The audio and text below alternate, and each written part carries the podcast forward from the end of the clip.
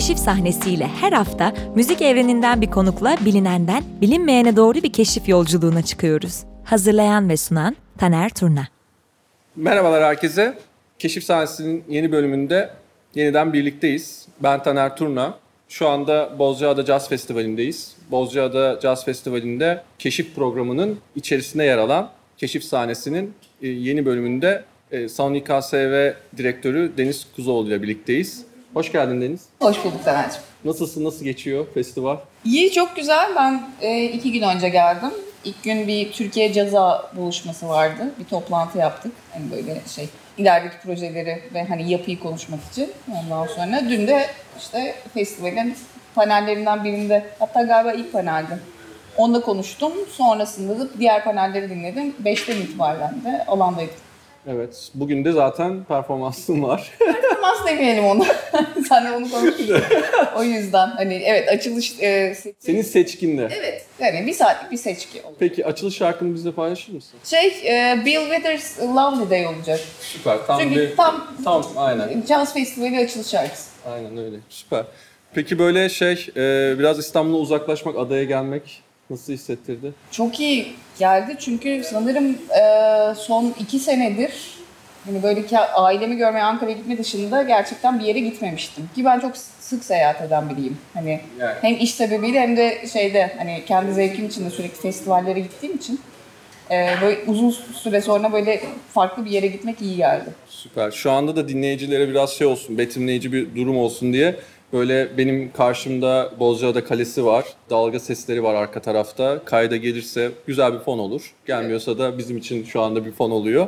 O zaman şöyle, aslında biz Deniz'le öncesinde buluştuk, dedik ki ya ne yaparız, nasıl konuşuruz, neler e, anlatırız gibisinden. Keşif sahnesinin şöyle bir konsepti var. E, önce konuk aldığımız kişiyi keşfediyoruz, onu biraz tanıyoruz yakından. Onun hayattaki izlerini takip ediyoruz çünkü zaten genelde o izler... bugün yaptıklarına çok fazla referans oluyor. Ondan sonra da onunla birlikte seçtiğimiz bir ismi, bir yeri keşfe çıkıyoruz ve oraya böyle bir meraklı bakışlar atıyoruz. Bugün de aynı yolu izleyeceğiz. Ama öncesinde de dedik ki böyle biraz konuşma başlatalım, nasıl olsun falan derken böyle bir şans müziği formatımız olsun, böyle bir shuffle yapalım seçtiğimiz bir sanatçı üzerinden. Deniz benim de çok sevdiğim David Bowie seçmişti.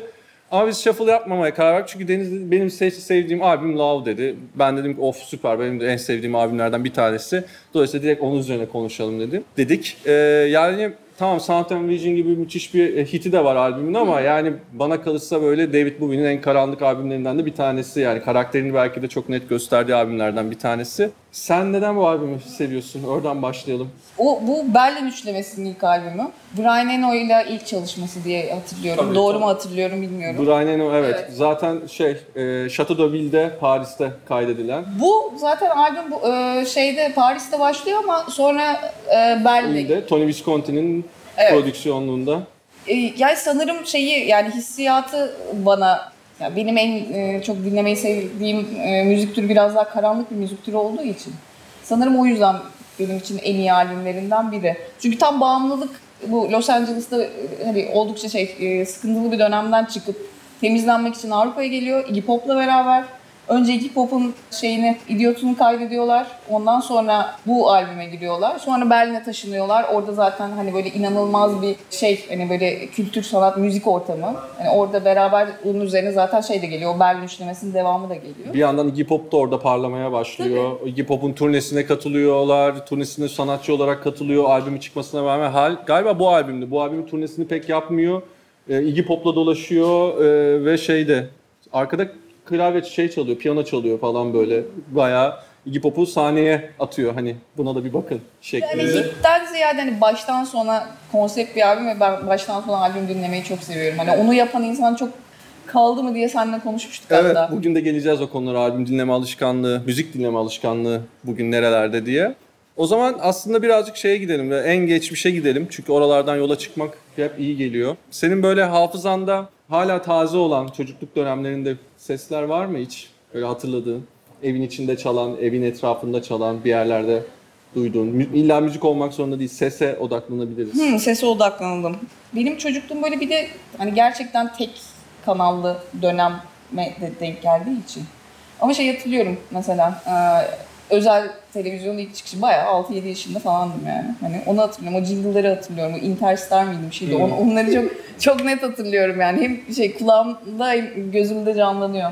Onun dışında ben şey seyahatlerde beni eskiden yani çocukken araba tutardı ondan sonra ve ben bunu hep müziğe bağlardım. Annemlerin dinlediği müziği sevmezdim çünkü. Ondan sonra...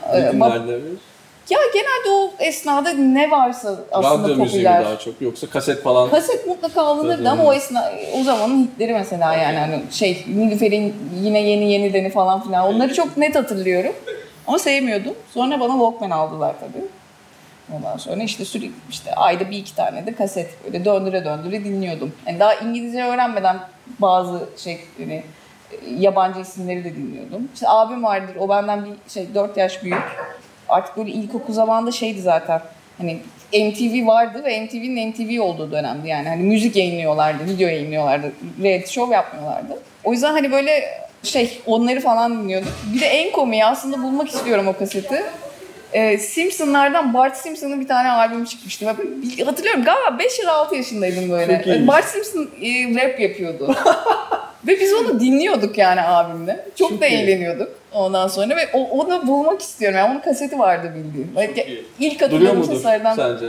Evdeki kasetlerin hepsi gitti. Yani hani o şey ben belli bir yaştan sonra arşivciliğe başladım ama eskiden kalma hani aileden kalma ya da çocukluktan kalma şeyler yok. Taşındıkça yani böyle yok olur ya. Gidiyor. Öyle öyle gitti. Doğru. Aslında bu konuya da girecektim. Şimdi Walkman sadece Walkman değil aslında bir yandan da. Çünkü böyle tamam müzik dinlediğin bir şey ama bir yandan da kendi müziğini seçtiğin, kendi dinleme alışkanlığını oluşturmaya başladığın bir durum. Dolayısıyla aslında sana da çok küçük yaşta aslında bunu veriyorlar bir noktada. Ee, dinlemiştim bu hikayeyi. Sende nasıl etkisi oluştu? Nasıl bir etki oluşturdu bu? Bunun üzerine böyle hiç düşündüm ya ben bu kadar küçük yaşta Walkman'im var ve kendi müzik dinlememi, e, kültürümü oluşturmaya başladım. Bunun da etkisi budur diyor musun hiç e, Walkman'in olması? Kesinlikle yani hani ben zaten hiçbir zaman çok hareketli e, bir çocuk değildim. Ben şeydim yani annemler de e, anlatırdı hani seni bir odaya koyardık saatlerce kendi dünyanda hani oynardım hani öyle bir çocuktum. Hala da hani introvert diyebilirim kendim için. Ama şey kendi müziğimi kendim seçmek bana en doğalı geliyordu çocukken. Çocukken daha böyle aklım net oluyor ya herhalde. Hı hı. Belki de ondan. Hani doğru. Tabii ki de kendi istediğimi dinleyeceğim hani. Tabii yani. Yani o yüzden mesela şu an hala e, şey e, alışveriş yapamamamın en büyük sebebi içeride çalan müziklerdir. Ya kulaklık takıp giriyorum yani çünkü yani özellikle şey kadın giyim mağazalarında korkunç müzikler çalabiliyor. Tabii. Bazı şeyler e, markalar hariç onlar yani özel playlist yaptırıyor ama onun dışında tahammül edemiyorum yani hani. Benim şey gerçekten istemediğim ve sevmediğim bir müziği tahammül edememe e, sıkıntım var. Buna da geleceğim. Özellikle şu anda pandemi döneminde komşularının sesleriyle olan ilişki bölümünde ama ona da biraz daha var. Şeyi soracağım peki böyle müzikle ilk gerçekten bağ kurduğunu hissettiğin böyle bir şey var mı? Böyle bir an var mı? Yani hani şurada şu şöyle bir şeyler yaşandı ve ben hani anladım ki müzik benim hayatımda bayağı bir yere sahip ve bundan sonra da olabilecek, olacak dediğim bir şey var mı? Sanırım ortaokul dönemleri. Çünkü yani artık böyle Anadolu Sesi'ne girip hani böyle İngilizceyi de öğrenip hani böyle kartonetleri böyle ezberlediğim bir dönem. Bu arada yer belli olsun Ankara'dayız değil mi? Ankara'dayız, Ankara'dayız. Evet. Ben üniversite sonuna kadar Ankara'dayım. Ve şey artık on bir on iki yaşında Radiohead keşfimle galiba başladı. Çünkü bambaşka bir müzikti. Hani normalde böyle M T V'de başka bir yerden daha pop'a yakın şeyler duyuyorduk. Çok iyi hatırlıyorum yani bir Radiohead, iki işte şey gene benim ortaokul dönemime gelir Blur Oasis şey hmm, yapması. Kapışması. Kapışması. Bence Blur da çok enteresan bir gruptur. Hani ilk iki albümleri bambaşka. Gerçekten büyük pop ama sonra Tender'ler falan giriyor işin içine. Hani Damon Albarn'ın da Graham Cox'ın da ne kadar muazzam müzisyen olduğunu görüyorsun. Şey var, Liam Gallagher'ın bir röportajı var. Böyle Vogue'a mı vermiş artık hangi şeyi vermiş bilmiyorum. Böyle elli soru elli cevap gibi bir şey. Böyle şey soruyorlar işte en, se- en sevmediğin grup kimdir falan diye soruyorlar. İşte Blur diyor. Ondan sonra en böyle en şey olduğum grup nedir diyorlar. Böyle en çok böyle kıskandığım grup Blur diyor. Bu büyük bir kapışmaydı ama yani. Hani böyle İngiltere'deki haber haber bültenlerinde ama şey konu oydu. Hani hangisi bu hafta bir numara olacak diye. Bu çok garip bir şeydi. Dediğim evet. Gibi yani hani ya benim için hani okul dışında ki okulda da teneffüslerde de öğle teneffüsünde de vesaire hani hep kulağımda Walkman vardı. Yani sürekli müzik dinliyordum. Sonra anladım ki zaten hani bu hep olacak. Hayatımın en önemli parçası olacak. Ee, peki şey böyle ben şeyi biliyorum işte Hacettepe'de radyoya giriyorsun bir şeyler yapmaya başlıyorsun ama böyle ilk böyle müzikle ilgili iş olarak yaptığın şey nedir hayatında? İş olarak galiba o. Çünkü şeylerle de girmedim. Dediğim gibi hani ben kendi kendine takılmayı seven bir insan olduğum için. Bir de ben Hacettepe'de okurken benim çoğu arkadaşım şey ODTÜ Bilkent'teydi ve ben bayağı okulda pek vakitte geçirmedim. Hmm. İşte Ankara'da kalırsan araba alırız dedikleri çocuk var ya, o benim. Ve gerçekten aldılar en azından o arabayı. Okay. Ve yani hani on sekiz yaşındaki birine arabayı verirsen de o tabii ki de hani okula doğru yola çıkıp başka yerlere de gidebiliyor. Ben genelde şey arkadaşlarımın yanına gidiyordum. Tabii o zaman tabii Ankara'da gayet iyi durumda yani. Festivaller de e, var, biz, başlamıştı. E, bahar şenliklerinde e, şey e, yani. Hani her hafta diğer başka üniversitenin olurdu. Biz başlardık işte. Önce Hacettepe'ydik, sonra Bilkent, sonra ODTÜ. E şey bizim okulun da şey daha amatör başlamıştı Anadolu Sesi'nin. Atatürk Anadolu aslında bayağı şey ünlü bir okuldu. Sonra şenlikleri bayağı bir şey yaptı, büyüdü. Şey e, üniversite şenliği kıvamında burada büyük işler işte yaptılar. İstanbul'daki kabataşların olduğu İstanbul'daki o, o kültür gibi. Hani. Aynen. Hani böyle şey yüksek puanlı işte e, ama hani e, her e, sosyal yapıdan gelen e, çocuğun da birlikte büyüdüğü okulları olduğu için hani birbirimizle de yani şey hmm. hani sınıflara çok bağlı olmadan güzel büyümüştük. Yani benim de hala en yakın arkadaşım Anadolu Sesi'ndeki arkadaşlarım. Yani. Süper, harikaymış. Ee... Ama o yani soruya gelirsek sanırım e, şeydi. E, Radyoydu. Çünkü hani böyle hiç böyle okul kulüplerine gireyim, şenlikleri bilmem ne yapayım falan filan değildi. iki bin altı artık üniversite bitmek üzere YouTube şey yaptı, hayatımıza girdi. Ve ben YouTube'da şeyleri gördüm. Büyük festivalleri gördüm. Glastonbury videoları vesaire. Böyle sabahlara kadar izliyordum yani. Hani böyle dedim ki bu iş, bu bir iş ve ben bunu yapmak istiyorum. Hani asla böyle ne bileyim işte biz annelerin çocukları için hayalleri vardı da işte şuraya gir, buraya gir. Hani biz Ankara'da olduğumuz için daha böyle şey hani devlet memuriyetine yönelik şeyler, yönlendirmeler de vardı ama dedim ki yok hayır yani. Sonra o bir radyoya girdim acaba bir yol olur mu diye ama Hacettepe'nin bağlantısı o kadar iyi değildi. O yüzden anladım ki şeye gitmem gerekiyor, İstanbul'a gitmem gerekiyor. Peki, ve oraya geliyoruz. Peki iki bin altıda Glastonbury videosunu gördüm. İlk ne zaman gittin Glastonbury'ye? Glastonbury'ye daha hiç gitmedim. Gitmedim. Gitmediğim e, yani büyük festival o. Bir, bir de Amerikalı, Amerikalılara gitmedim ama yani maalesef daha hacı olamadım diyebilirim. Tabii müzik sektöründe ya, böyle bir durum var. Şimdi yani. Normalde pandemi olmasaydı ellinci yıllarını kutlayacaklardı ve hani böyle inanılmaz bir şeydi, line-up'tı ve ona giderim diye düşünüyordum. Ama onlar da daha yapamadı. İşte bir tek şeyi gördük bu pandemide e, live stream. Ya çok iyi değil miydi ama bir yandan da iyi de geldi bana. Böyle bir yanda şey de oldu böyle garip bir şekilde ücretliydi, davetli olacaktı sonra. Şöyle bir şey, ben bilet alanlardandım stream'e. Ee, başladı, girmeye çalışıyoruz, kod çalışmıyor. Sonra bir baktım Twitter'a, Instagram'a kimsenin kodu çalışmıyor. Sonra... Ee, böyle bir iki saat bir kaos yaşandı ama çok, tabii ki de çok şeyler yani hani e, güzel bir şekilde e, idare ettiler durum. Dediler ki tamam full şey yapıyoruz, hatta isteyenlere parasını geri de iade ederiz dediler. Ben dedim ki yani aslında buraya verdiğim üç beş pound'dan gerçekten çok gocunmayacağım. Sonra çünkü başa sarıp da izleyebiliyordunuz. Ve bir de şey var, Thom Yorke'un yeni projesi. Ya onu da bir konuşuruz belki ufacık. O albüm ne ya, zaman çıkacak diye bekliyorum. Evet, o albümle ilgili sonra en son bir açıklama da geldi böyle hani hazırladık bitti falan filan gibisinden ki zaten oradaki performansını anlıyoruz ki zaten yedi şarkı mı ne çaldılar tabii, tabii. Yani bir albüm bitirmişler neredeyse. Var, kayıt var ama ne zaman çıkacak bilmiyorum. Yani bana biraz şey gibi geldi böyle Johnny Greenwood'la böyle sanki kariyerlerin başlarında şey demişler hani ya bir gün böyle gönlümüzce müzik yapalım hani. Sapıtalım hani punk'a bulaşalım falan gibisinden sanki böyle pandemide fırsat bulup hadi onu yapalım bu ara falan gibi bir... Olabilir. Ee... Bir de şey yani ikisi de şu an pek İngiltere'de takılmıyorlar. Hani biri ikisini... evli, biri zaten... Ee, Johnny de evli galiba. Doğru, o da evli, doğru. Onun eşinin bir Hint bağlantısı mı var yoksa ya da böyle bir başka bir bağlantısı var bir şey. Yani o daha böyle Yahudi tradition'la kayan şeylere de çok hmm. merak sardı. E, Thom Yorke zaten onun şimdiki eşi İtalyan. Biraz daha böyle İngiltere'den çıkıp daha farklı şeylerde, şehirlerde, küçük yerlerde bence kayıtlar yapıyorlar. Yani kafalarına göre takılıyorlar değil mi? Yani, hayal ediyorum, bilmiyorum. Umarım öyle olur. Ben Johnny Greenwood'u hayatımda ilk kez gülerken gördüm o Glastonbury performansında. Evet, evet. Ve kirli sakallı gördüm. Thom Yorke'u da ilk kez böyle gitarı arkasına alıp oradan e, keyboard'a geçip sonra tek o kadar neşeli görmemiştim o zamandır. Şöyle bir şey var. Son dört beş senedir gerçekten çok neşeli kendisi. Yani evet. Ben o, onun solosunu şeyde Soner'in yirmi beşinci yılında Washington'da izlemiştim. Sahneye baktım şey oldum. Thom Yorke gülüyor. Bu normal bir şey değil. Ve konuşuyor da abi. Röportaj da veriyor falan. falan. Hani böyle... Evet, yeni bir Thom Yorke var hayatımızda. Seviyoruz da kendisini. Burada ee... da hep aklıma şey geliyor. Şu milleti üze üze apartman yaptım. Karikatürü var ya, muazzam. Evet, evet, kesinlikle öyle. Şimdi o zaman birazcık İstanbul'a gelelim. İstanbul'a bir yolculuk var. Dream T V'de başlıyor stajla. Evet, Doğan T V bir staj açmıştı. Ben de hani o staja başvurdum ama beni ilk başta Dream T V'ye almadılar. Yenen'in arşiv tarafında ne aldılar galiba. Ama ben Dream'e gitmemin sebebi şu.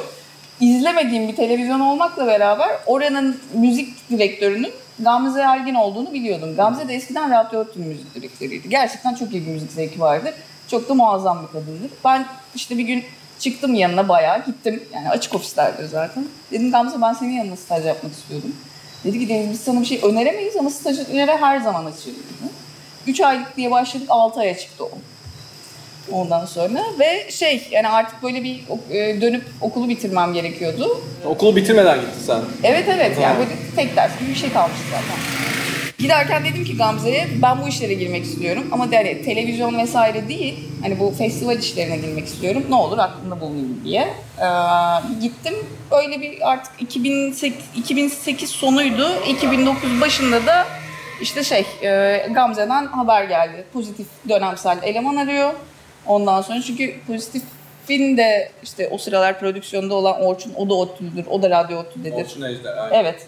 Ee, şeyleri var, tanışıklıkları var. Bir de hani e, eskiden Blues Festivali olduğu için hani böyle Ankara'yla da hep bir bağ var yani. Hani böyle ODTÜ'lerle de çalışırlardı vesaire. Orçun özellikle birini arıyor, yanına asistan, ben seni önereceğim dedi. Aa tabii dedim. Hikaye de öyle başladı zaten. Orada da bir deneyimin oluyor. Ondan sonra da direkt, direkt değil aslında. Ondan sonra bir Pozitif dönemi var. Tabii. Elif Cemal'in yanında. Önce şey, e, eskiden festival dönemleri olurdu. Hani Pozitif işte Van Nal'la başlardı. Hatta o dönem bir de Fresh Tivail de vardı. Fresh Tivail, Van Nal, Rock'n'Cock. Yoğun bir sezon.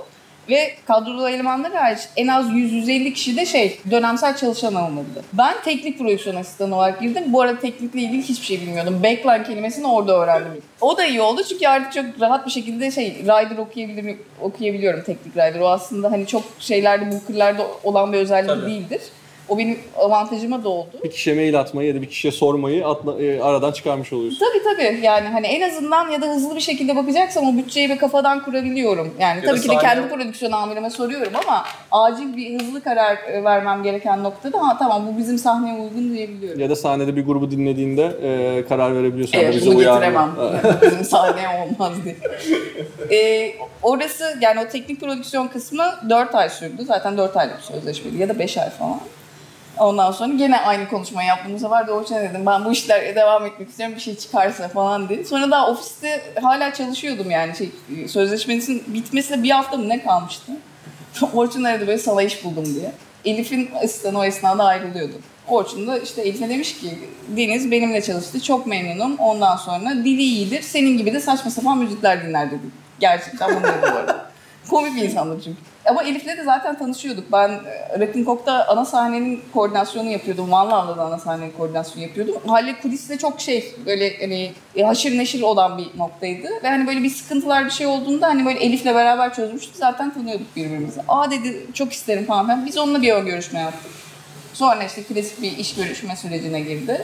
Ben böyle hani Ağustos'un başında işsizim derken Ağustos'un bir Ağustos iki bin dokuzda kendimi şeyde buldum. Hani Pozitif'te buldum. Ve Elif Cemal'in hani bütün festivallerin ve Babilon'un booking'ini yapan kadının yanında. Kendisi de buralarda, adada. Yani evet, burada pek yani kültür sektöründen pek çok profesyonel var adada bir anda. Hatta geçenlerde şöyle bir şey oldu. Dün festival ekibinden şey dedim ya, o kadar çok kültür profesyoneli var ki yani şuraya adayı kapatsanız bir ay çıkmasanız biz bayağı bir şey yaparız bu. Bayağı yeterli e, profesyonel var burada diye. Elif Cemal de e, buradaydı. Hazır lafı geçmişken onu da almış olduk. Buradakilerin herkes, hepsi sanırım bir dönem birlikte çalıştı. Yani hani değil mi? Bir bağlantı var. Bu festivali yapanlardan yani şey kurucu ortaklarından biri Murat Sezgi. Ben Murat Sezgi de zaten Pozitif'ten tanışıyorum. Tabii. Ve Elif zaten beraber çalışmıştık. Yani bu şeyde bir o Türkiye Ceza oturumunda İstanbul'dakilerin hepsi zaten birbiriyle bir şekilde kesişti.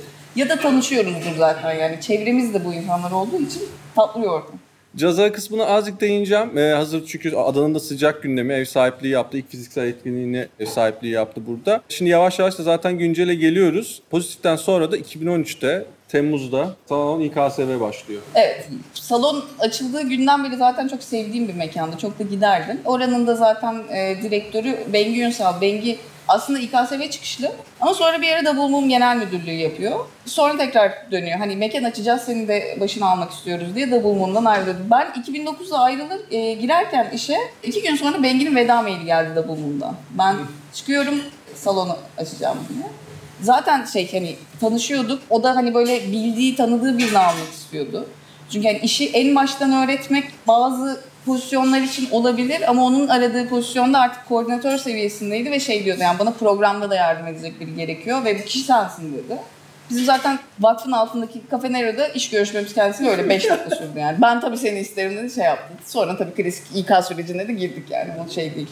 Ama Haziran başı buluştuk, ben Temmuz birinde başlamıştım. Senin yaz ayları böyle şey olmuş. Gerçekten hani müzikle buluştuğun ve her bir yeniliğin yaz, yaz aylarına başladığı öyle bir denk geldi. Evet, evet. Bir, öyle bir şey yakaladım ben bu tüm bu özetin sonunda. Ya aslında şimdi o zaman şöyle de şey sormak istiyorum. Tüm bunları geçtik işte. Dream T V'den başlayan, Gamze'den başlayan, sonra Orçun'a gelen, ardından işte Elif Cemal, en sonunda işte Bengi'ye kadar uzanan. Böyle şey diyebiliyor musun? Dönüp baktığında ya bunu Bengi'den öğrenmişim. Bunu da Bunu da bana Elif öğretmiş dediğin şeyler var mı? Böyle hepsinin sende kalan spesifik bir şeyi var mı? Yoksa hep ya da şöyle de olabilir. Hepsinde ortak gördüğün bir şey var mı müziğe dair, müzik sektöründe çalışmaya dair?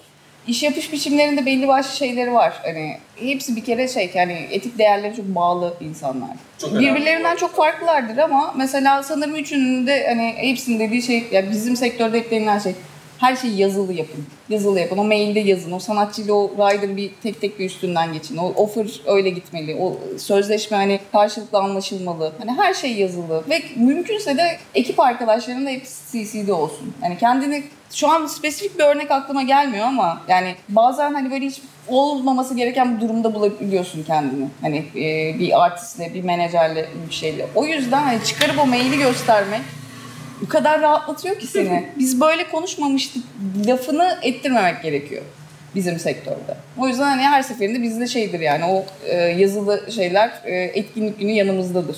Hani artık ba- ya basmıyoruz da hani bir şey olursa hani bilgisayara açıp gösterecek şimdi. Me- Öyle ama hepsinden ayrı ayrı şeyler öğrendim. Yani hani zaten Orçun'la olan hikayede o teknik prodüksiyon ve hani ben booking kısmı tabii ki de en cazip kısmı ama yani e, o O sırada prodüksiyonun başında da hani Uluç Dündar da vardı. Hani ikisi beraber festivalleri yapıyorlardı ve hani booking haricinde hani saha nedir, işte şey nedir, e, çitleme nedir, sahne nasıl kurulur, e, ondan sonra işte o alandaki şeyler, standlar nedir, hani onlar nasıl ölçülür. Yani gidip biz çünkü Rock'n'Cock'ta bildiğin kasaba kuruyorduk. Evet, evet. Ve şey yani ilk andan itibaren gönderdi Orçun beni oraya. Dedik ya bunu görerek öğrenirsin zaten. Hani ben anlatırsam bir şey ifade etmeyecek diye. Evet. O kısmı o. Şey, onlar da beni hep üretme yöntemleri şeydir. Hep C C'de tutarlardı. Booking'i ben C C'de dura dura okuya okuya öğrendim. Sonra kendi dilim oluştu. Ama şeydir yani Elif'le Bengi'nin ortak özellikleri hani şey ee, bir grubu çok istemelerine rağmen eğer hani bütçe uygun bir bütçe değilse ya da hani olmaması gereken şartlar varsa hani asla hırs yapmazlar. Bizim sektörde ona çünkü çok kayabilirsin. O gereksiz bir hareket. Yani her zaman şeyini, mekanının ya da festivalinin şeyini, iyiliğini düşünürler önce. Şey neydi? Ee, sen de sohbetimizde söylemiştin, şimdi ismini unuttum. Bengi'nin çok çok istediği ama sana nasip olan, senin getirdiğin grup neydi? Çok senelerce istedi, Bengi alamadı, sonra ben sor, aldım dediğim bir grup vardı sanki. Galiba Battles'ta onu yaşadık çünkü ben, yani ben salona girdiğim andan itibaren Battles'ı yazıyordum. Bengi de çok isterdi. Olmamıştı, denk de gelmemişti. Zaten çok turneye çıkmıyorlardı galiba. Sonra işte Bengi'nin o sezon ortası gitti. Şubat'ta gitti. Bir sonraki sezon açılış yani e, o benim tamamıyla benim yaptığım bookinglerden oluşuyordu ve iyi bir grupla başlamak. Hani biraz da o şey var. Açılış grubu tabii önemlidir ya. Hani böyle Battles'ı şey yaptım. E, konfirmasyon günüm de on beş Temmuz'du bu arada. Eğlenceli de bir gündü yani. O zaman şeye gelelim şimdi. Biraz güncele gelelim. Biraz da pandemiden bahsedelim. Tabii. Yani, olmazsa olmaz hayatımızın içinde olan. Sonra da seninle birlikte bir keşfe çıkalım. Salon üzerinden çıkalım onu da. Ee, şimdi ona gelmeden pandemide, pandemide böyle ben dinledim hatta Bozcaada'nın e, bir önceki Bozcaada Jazz Festivali'nin geçen seneki bir podcast serisinde Murat Sezgi ile olan konuştuğun. Orada işte şeyden bahsediyorsun. İşte evde yemek yapmaya başladım. Daha çok albüm dinlemeye başladım. Komşuların seslerine takılmaya başladım falan gibi böyle senin pandeminin senin hayatına eklediği şeylerden bahsediyorsun. Biraz bunu konuşmak istiyorum yani. Nasıl, evde nasıl geçiyor? Sonuçta daha çok evde geçiyor. Albüm dinlemeye daha çok vakit kalıyor kısmen. Çünkü sonuçta ben seni salonda görüyorum dersen. Başka bir yerde çok az denkleşiyorduk seninle. Salondan önce de Babilon vardı. Ben son on iki senedir evimi e, şey yatmak için kullanıyorum. Yani bir otel gibi kullanıyorum. Ve bir anda hani çıkamaz oldum. Hani o haliyle yani ben mesela işte günlük yani gündüzleri evde olmadığım için belki komşularım da değildi bu arada. Çoğu da çalışan insanlar ama yani hiç seslerine maruz kalmamıştım. Ama pandeminin getirdiği bir de böyle müzik açma hani o böyle bir hani birbirimize moral verelim diye bir gereksiz bir müzik açma şey var ya hani. Herkes onu kendine moral versin. Seçmeyi bilen açsın yani o var. Bir de alt katımdaki komşum şey e, gitar çalıp şarkı söylüyor ama yani kendisine iyi olmadığını da söyleyemiyor. Gerçekten böyle salonda duramaz haldeydim yani. Hani böyle ya da kulaklıkla şey yapıyordum. E, albüm zaten ben hep albüm dinliyorum. Yani tek parça dinlemek hiç hayatımın alışkanlıklarından biri değildi. Hani böyle artık tabii bir şeyleri yeni grupları keşfederken tabii yapıyorum onu ama aslında çocukluktan gelen bir albüm şeyi var. Daha çok albüm dinledim ve daha böyle eskiye döndüm. Hani yeni şeylerden ziyade hani böyle kendimi iyi hissettiğim dönemlerdeki dinlediğim şeylere döndüm. Mesela ortaokul döneminde çok bir şey yaptım. Üniversite dönemine bayağı bir gittim. Hani böyle eskileri açıp açıp dinlemeye başladım. O bir araştırma yapıldı. Çoğu insan da bunu yapmış. Yani yeni film izlemek yerine mesela eski kendisine iyi hissettiren filmleri izlemek. İşte mesela dizileri şey yapmak baştan sona izlemek gibi. Bende de ben ben de kendi tarafımda şey işte sevdiğim yazarların biyografilerini okudum mesela vakit bulup işte aynı şekilde yine albümleri de tekrar dinledim. Ama biraz... Murat'a söylemediğim şeylerden biri o. Ha işte yemek yapmaya da başladım çünkü hep dışarıda yiyordum. Yani fena değilmişim bayağı başarılıyım takdir ettim. Artıkça o alışkanlığım devam ediyor ama yani. Artık seninle sefer... buluştuğumuzda demiştim ya bugün de kısır yaptım. Vallahi artık sefer tasıyla göreceğiz seni. Tabii yani hani. E, kitap okuma alışkanlığım çok düşmüştü de hani sürekli e, çalıştığım için evde e, kitap okuma alışkanlığım geri kazandım. Yani o, o benim pandeminin en büyük şeyi kazanımım o oldu. İyi çok çok süper. Peki şeyi soracağım yani sen albüm dinleme alışkanlığım hep vardı dedin ama şimdi gelinen noktada da şöyle bir durum var artık hani böyle Spotify'ın başı çektiği bu dijital dinleme platformları yani hem algoritma olarak hem işte e, oradaki kürasyon e, şekli olarak albüm kürasyonu yapmıyorlar işte hani albüm üzerine bir kürasyonları yok şarkılar üzerine var ve bunu aslında artık empoze ediyorlar üreticilere de hani işte bir albüm çıkartıyorsunuz bir tane single'a yaparsan diğer şarkıların boşa gider genelde. Ya artistin şey kreatif tarafına müdahale ettikleri de bir dünya var. Benim rahatsız olduğum nokta o. Yani daha kısa bir şarkı yap ki daha çok stream alsın demek bir sanatçı yani bence denmemeli. Yani hani böyle buna karşı bir yasa olmalı. Hani hayır karışamazsın tabii ki de diye. Şimdi albüm dinleme alışkanlığı şöyle geliyor. Eskiden tabii hani her şey ulaşılabilir olmadığı için işte ayda iki tane kaset aldıysan ne mutlu sana o onu böyle döndüre döndüre dinleyeceksin.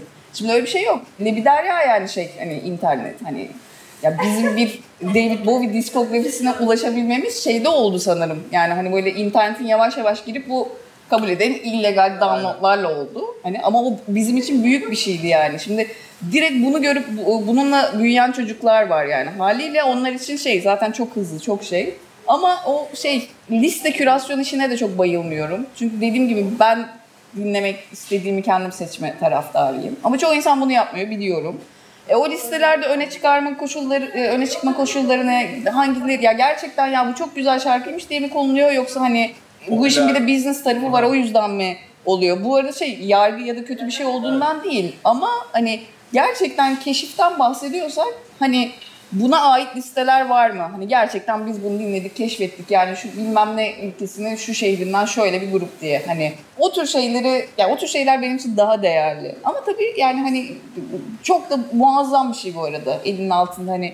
Evet şimdi bir açıyorsun devasa bir arşiv var. Yani özellikle ne istediğini bilen insan için tabii ki çok kolay bir erişim sağlıyor sana. Bir anda diyorsun ki tamam ben David Bowie'nin bin dokuz yüz yetmiş yedi albümünü dinleyeceğim falan deyip sana orada plakların arasında karıştır, karıştırabilirsin tabii ki bir yandan ama olmayan için de direkt oradan... Onun keyfi, onun zevki yani, başka zaten başka yani. Şey yani. O evde evet yani hani şey fiziki albüm ya da plak dinlemeyi seviyorum. Ama işte bak şimdi buraya gelirken ne? yedi buçuk sekiz saat mi ne şey, e, yol.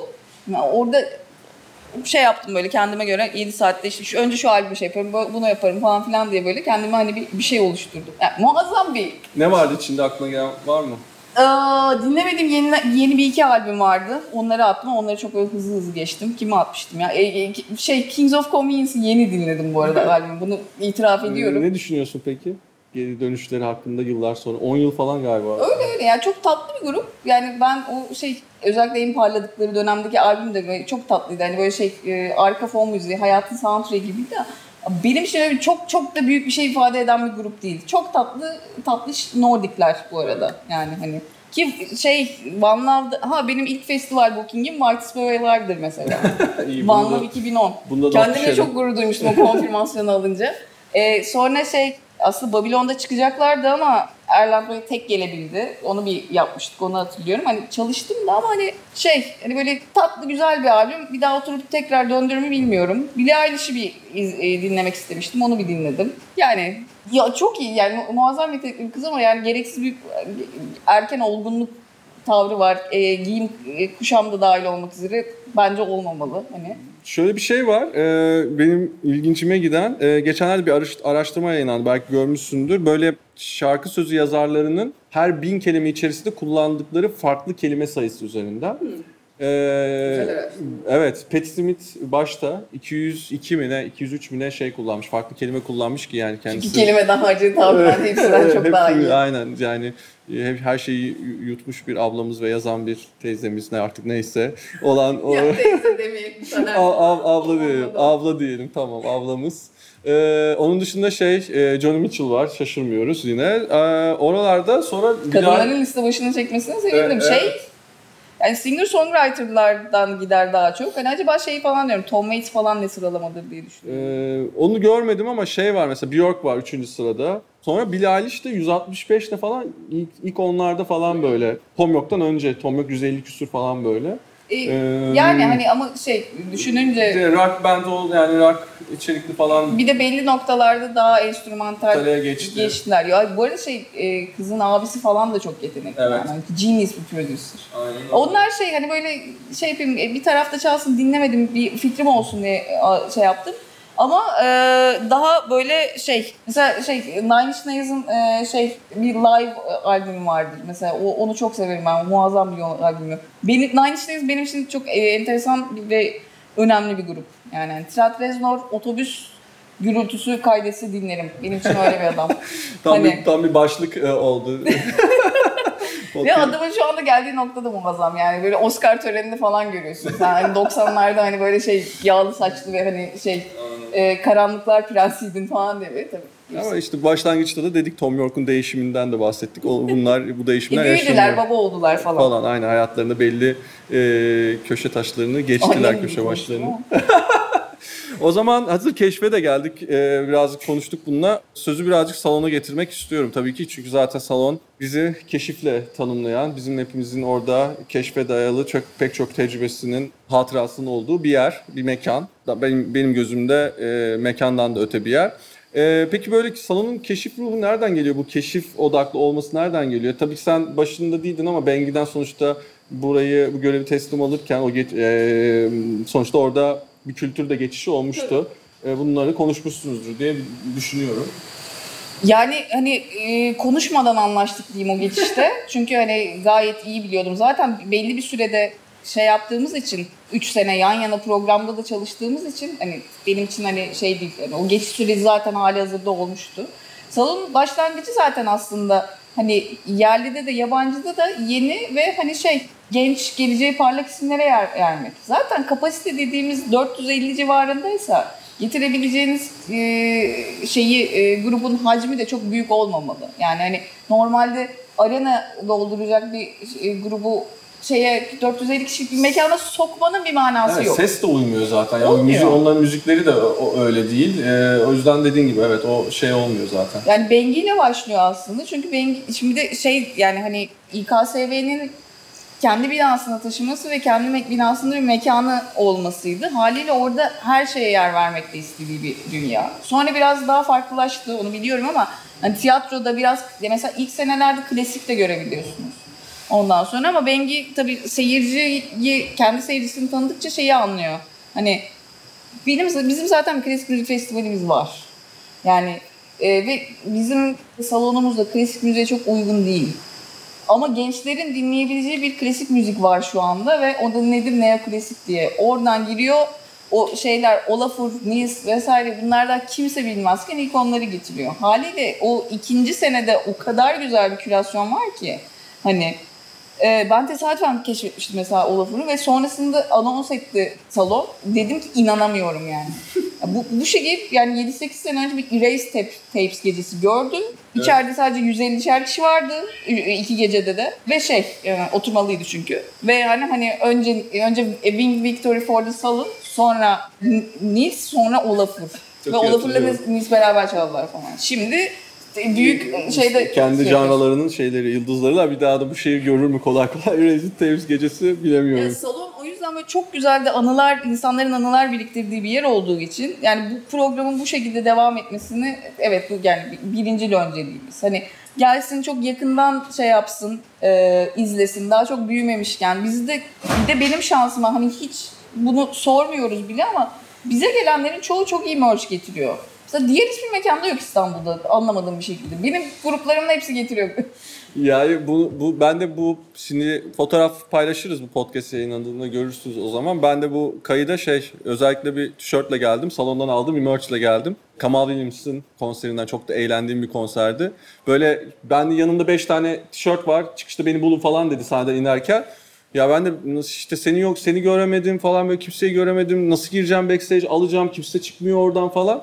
Sonra bir arkadaşımı gördüm ya böyle orada da çok beklemediğim bir arkadaşımdı. Dedim hayırdır sen bur- buradasın falan. Ya dedi benim ev arkadaşım grubun ses işleriyle ilgileniyormuş falan. İşte yabancı bir ev arkadaşı varmış. Dedim benim kulise girmem lazım. Dedi tamam bir şekilde hallederiz falan öyle bir şekilde kapıp bir de o sırada da afiş imzalatıyor afiş imzası ha, alıyordunuz. Tabii sürekli şey yaptığımız bir şey. O sırada onu da imza afiş de ister misin? İsterim tabii ki dedi falan bir de böyle. Salonun o şeyini e, ya o işte gibi. Bir şey tam getirmediği için ya olmamış ama normalde bayağı masa açıyoruz vesaire ya da en kötü ne oluyor? O Kamal'ın şeyi zaten hazırsız, tabii, hazırlıksızlığı. Tabii yani hani en kötü yani en hiç olmadı zaten arka sokakta beraberiz yani konser bittikten sonra. Sanatçı da orada rahat rahat herkesi sohbet ediyor şeyini içiyor. Bazıları evet çok yorgun olduğu için çıkmak istemeyenler olabiliyor onu anlıyorum. Ama ya Mark Lennigan e, suratsızı bile yani oturdu. bir buçuk saat boyunca imza dağıttı. Hayretler içinde kalmıştım. Yani evet o oranın o ruhu... Kendisinin müziğini çok seviyorum ama kabul ederim. Huysuz da suratsız biridir. Yani o evet böyle şeyler yaşanıyor olabilir aynen. Yani salonun arka tarafı zaten hepimiz için böyle bir şey zaten hani e, o, o oranın şeyi olsa kaydı olsa ne oranın yani, dili olsa da konuşsa herkes şeklinde. Herkes bana şey diyor açılsa da arkada takılsak diyorlar evet, yani. Evet evet bir açılış gecesi e, arkada o herkesin buluştuğu. Şeye ihtiyacımız var. Peki şey şu anda sal- peki salonun keşif rotaları nasıl? Salon e, oraya gelen grubu nasıl keşfediyor? Yani o, o yolculuk nasıl ilerliyor? Ben şeyi biliyorum işte geniş bir liste var. O liste üzerine çalışmalar var. Sonra daha daralan bir süreç de var. Ama onun öncesinde o liste nasıl oluşuyor? Birazcık oralara gidelim. Hatta böyle Avrupa'da buna özgü festivallere gidelim showcase festivallerine. Biraz oraları da konuşalım. Merak ediyorum arka tarafı. Tabii çünkü. Tabii. Ya o showcase festivalleri işin en güzel ve en önemli kısmı. Benim her sene gittiğim iki tane var. Biri Ocak ayında Hollanda'da şeyde Groningen'de gerçekleşir. Eurosonic. Oranı, orası çok güzel bir festivaldir ama en büyük dezavantajı sadece Avrupa Birliği'ne üye ülkelerin grupları sahne alır. Haliyle o artık belli bir noktadan sonra yetersiz kalmaya başlamıştı. Ama şeyde sonrasında Mayıs ayında Brighton'da İngiltere'de Great Escape diye bir festival var. O bütün dünyadan grupların geldiği, bütün müzik sektörünün buluştuğu ve hani böyle günlük günde yüz iki yüz performansın olduğu zaten şey yapamıyorsun da hepsini izleyemiyorsun. Hani kendime bir şey yapıyorum yani en çok çalıştığım çizelge odur mesela. Bunu izlerim oradan oraya giderim onu şey yaparım diye. Onları takip ediyoruz. Haliyle oralara bu grupların agentları da geliyor. Agentların hepsinin zaten bir roster dediğimiz sanatçı listesi var.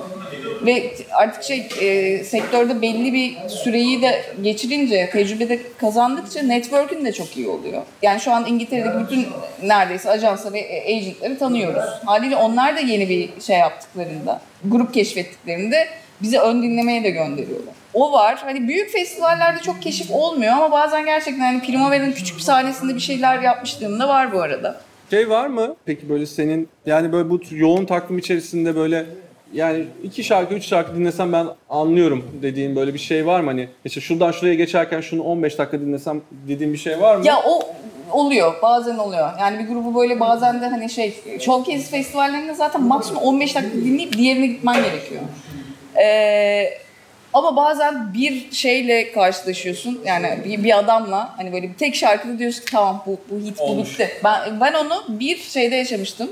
E, Pozitif'teyken biz Womex'e giderdik. O, o da bir show festivali. Fuar gibi aynı zamanda. Evet evet. World Music Expo. İbrahim Maluf. Hmm. Daha albüm çıkmamış ama girdim konsere Beyrut çalıyor adam. Böyle oldum. Ahmet Bey dedim ki Akbank Jazz almamız lazım böyle. Emin misin falan filan dedi böyle. İbrahim Maluf'un ilk konseri Akbank Jazz Festivali Garaj İstanbul'da olmuştu. İkinci o şeyimde böyle gördüm, e, dinledim şeyi, grubu ondan sonra Krangin. Hmm. Dedim ki bu arkadaşlar büyüyecek. Ve çünkü herkes hala hatırlamaz. Krangin'in ilk İstanbul konseri aslında iki bin on altı Kasım. Ve hani sold out değil de iki yüz iki yüz elli kişi vardı içeride. O da çoğu insan için çok özel bir konserdi. Sonra, sonra, zaten... sonra iki bin on sekiz var. Değil mi? iki bin on sekiz iki gece, iki bin on dokuz üç gece. gece evet. Şimdi zaten hani festivallerde, line-up'larda hani çok evet. üst sıralarda. Ama şey yapıyoruz ya, o bazen de hani o yargı sevimsiz bir şey ama bazen de şey oluyor. Şimdi atlaya atlaya gidiyorsun. Ya evet, bunda bir orijinal bir şey yok yani. Peki şey, mesela şey hiç yaşandı mı? Seni bulmuşken böyle merak ettiklerimi sorayım. Mesela Kranbin'le konuştun, işte ya geldi, sonra bayağı bir büyüdü ve ondan sonra tekrar aslında ölçek olarak hani belki kaşe olarak da aslında gelmesi pek mümkün değil ama o salondaki iyi hatıralarından dolayı bazı şeylerden taviz vererek gelen gruplar oldu mu salona tekrardan? Yani onu aslında artık üç gece yaptığımız işlerin çoğu aslında öyleydi. Yani Kranbin artık şey değildi, hani club level çalmıyordu Avrupa'da. Ama dediler ki salonu seviyoruz, hani üç gece çalarız. Sezen tamam. Aksu bile çalıyorlar ya. Tabii tabii geri dön o şey yani. O, bu gece. O evet. şey e, kıyamam gitarist bayağı bir sound check'te bayağı bir çalışmıştı ona. O, e, Olafur'un da son işleri odur. Mesela bak orada şey olmuştu. Olafur bizde çok çıktı ama artık hani sığmıyordu. Ama elektronik p- p- projesi Kiasmos çıktığında ilk bize yazdılar. Dediler ki e, şey Bengi'ye yazdı hatta agent'ı. E, alır mısınız? Mekan bulun gelelim. Şey yok yok salona alır mısınız evet. dediler. Çünkü şey albüm de çıkıyor, turneye çıkıyoruz. Sonra şey de geldi tabii ama. Tabii tabii. Yani iyi şeyleri olduğu için, hatıraları olduğu için yeni bir projede ya da iyi bir sanatçısında direkt bize yazan da var. Hani evet. o bu arada şey eskiden olmazdı programlamada. Agent'ın peşinden böyle koştururdum. Şimdi gerçekten hani şunu yapar mısın, bunu yapar mısın diye geliyor. O salonunda artık oturan kültüründen ve tabii, şeyinden. Yani şeyi biliyorlar, on senelik hatta artık on birinci senemizi bitirdik. on senelik mekan. Giden hiçbir, gelen hiçbir sanatçıları memnun, niyetsiz ayrılmadı. Herkes, ya bir de Türkler olarak iyi ağırlıyoruz gerçekten. Hani yurt dışında o kadar iyi ağırlamıyorlar yani. Kimsenin kulisinde öyle şey, e, şampanyalar vesaireler patlamıyor. İşte dün arkadaşımla konuşurken e, şeyden bahsediyordum. Yani bir, bir grup gelmişti salona. Böyle bayıldılar şeye. Ee, sof, yani hani böyle peynir tabağı falan filan var yani sonuçta. Çok da büyük bir şey değil. Bayıldılar. Ben de şeyim böyle insan peynir tabağına hani niye bu kadar şey yapar? Ya İngiltere'de bir yerde işte bize bir kalıbı verdiler bir de bıçak verdiler dedi. Bunlar da oluyor yani o yüzden. Ya memnun ayrılıyorlar. Ee, şöyle bir şey var. Asla etik değerlerden taviz vermiyoruz. Ödeme vesaire gibi sıkıntılarımız hiçbir zaman olmuyor. Bunlar şeyler hani Ee, hani şimdi, grubu bukladım işte, ama satmıyor. Ben de şimdi bunu iptal ederim. Öyle bir dünya yok. Orada yani ikinci seferde kara listeye girersin. Bir daha da çıkamazsın. Hali güvendikleri bir yer. Bir de tabii salonun şöyle bir avantajı var. Salon elli senelik İ K S V'nin şey, salonu. Haliyle İ K S V ismiyle anılıyoruz zaten. Bazı insanlar hala İ K S V'de çalacağım diyor. Yani salon bazen şey olmuyor. Salon İ K S V diyen var, salon diyen var. Ben tabii, ben salonu seviyorum. Ev tabii, gibi tabii. hissettirdiği için. Çok da dedim yani ev sıcaklığında konser mekanı diye tanımlamam vardır. O zaman son bir yavaş yavaş kapanışa gelelim. Salonun güncelliğini biraz konuşalım. Şu anda işte değişen dengeler var. Her gün bir şeyler açıklanıyor pandemi koşulları dahilinde. Sizin, senin çok iyi biliyorum ki tuttuğun bir booking şeyi var, listesi var. Sürekli erteliye erteliye bir şekilde elinde tut, tutmaya devam ettiğin ve aynı zamanda da açıklanan konser de var. İşte Baltazar açıklandı. Salonda değil ama Gezgin Salon kapsamında, o proje kapsamında. Biraz da salonun güncelinden konuşalım ve sonra kapanışa gelelim. Tabii ki. Ya şimdi şöyle bir şey var. Dediğim gibi belirsizlik devam ediyor. Hani en son iki gün önce bir açıklama geldi. Yurt dışında uygulanan bu ya aşıyla ya da P C R testiyle girmeli insanlar konser, sinema ve tiyatroya konusu bizde de açıklandı. Daha detayları tam belli değil. Hani ne zaman başlayacak, ne şartlarda olacak. Çünkü hani bizim tam kapasiteye ihtiyacımız var. Şey, etkinlik organizatörleri olarak. Salonun dezavantajı şu, salon oturmalı da tam kapasiteyle de kendini aslında ekonomik olarak döndürebilecek bir noktada değil. Haliyle aslında bizim ayakta işlere ihtiyacımız var. Ayakta ne zaman işler e, e, onay gelirse o zaman evet canlı müzik dönecek, döndü diyeceğiz. Ama onun dışında biraz zor. Ben iki bin yirmi iki bahar e, yaz aylarından sonra iyi olacağını düşünüyorum. Yaz gene festivallerle geçer. Artık sonbaharında güzel açılışlı bir sezon yaparız. Şu anda bir sürü booking'im, bir sürü konfirmasyonum. Yani tarihler belirsiz olarak duruyor. Hani zaten Gezgin için yaptığım birkaç bir şey vardı. Çünkü bir de hani Gezgin'i de böyle bir festivale çevirelim istiyorum. O bir taraftan onlar duruyor, bir taraftan salonda var. Hem Mart ayında şey yaptığımızda ertelenen işlerden tut da açıklamadığımız ama halihazırda konfirme olmuş isimler var. Onlar da böyle sürekli artık agentler de anlıyor. Tamam onu da iki bin yirmi ikiye atarız diye böyle. Sürekli bir tarih kovalamacası içindesin. Evet bu, bu doğal süreç ama buradaki panelde de dün gerçekleşen buradaki panelde de yine benzer takvim konuşuldu. iki bin yirmi iki baharı daha umutlu hatta işte sonbaharı çok çok daha umutlu görünüyor şeklinde diye. Umarım bu umudumuzu arttırarak e, takvimde yaklaştıkça korumaya devam ederiz. O zaman kapanışı da şöyle yapmak istiyorum. Bugün işte senin böyle çocukluk anılarından başlayıp arabada dinlediğin müzikler, sevmediğin müzikler sonra işte Walkman hayatına girmesi ve oradan devam eden süreçten işte salondaki kocaman bütün bir sezona yayılan booking takvimine kadar ulaşan bir yolculuk oldu. Çok da güzel oldu. Teşekkürler. Kapanışta şöyle yapalım. Burada böyle tüm bu keşif üzerine sohbetin ardından insanlar bu podcast'in sonunda kimi keşfetsinler? Keşfetme, bunu başka bir şeyde de söyledim.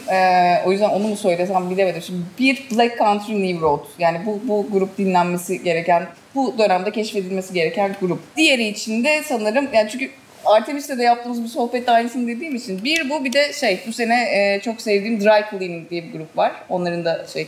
albümleri gerçekten dinlenmedi en iyilerden. İki tane keşif ismi bunu söyledim. Şimdi kapatmayacağım podcast'i çok ufak daha uzatacağım. Çünkü şöyle bir şey de hatırladım. Podcast sonuçta rahatız. Ben senden bu podcast serisinde biz e, konuk ettiklerimizden özel bir eşyasını bizle getirmesini istiyoruz bu podcast'te. Ben de tabii nasıl hatırladım bunu? Normalde insanlar bu zamana kadar konuk ettiğimiz kişiler bize bir eşya ile geliyorlar. Böyle yanında getiriyorlar. Sen yanında getirmedin eşyanı taktın.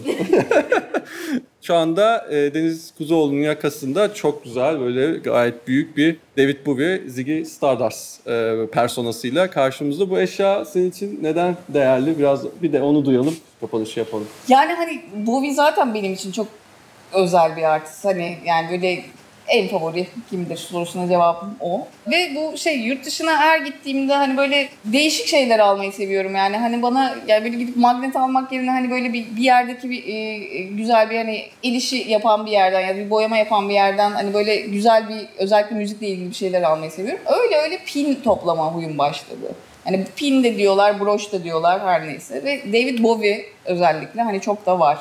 Ve çok farklı yerlerde bulmaya başladım ben. Mesela İngiltere'de de buldum, Japonya'da da buldum gibi.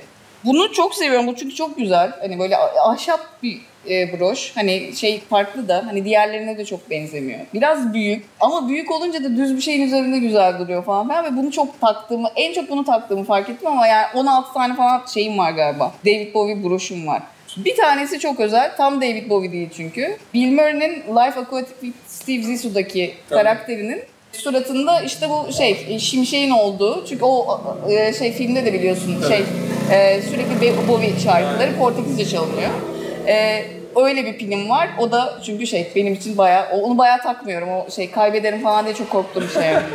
Çok teşekkürler Deniz. Yani çok güzel bir sohbet oldu. Baştan sona bayağı uzun bir şey yaptık böyle. Keşif turu attık seninle. Hem senin hayatın üzerinden hem de salon üzerinden. İyi ki geldin. Keşif sahnesinin yeni bölümünde konuğumuz Sound İ K S V direktörü Deniz Kuzuoğlu oldu. Bir sonraki bölümde tekrar görüşmek üzere. Kendinize iyi bakın. Hoşça kalın. Teşekkürler.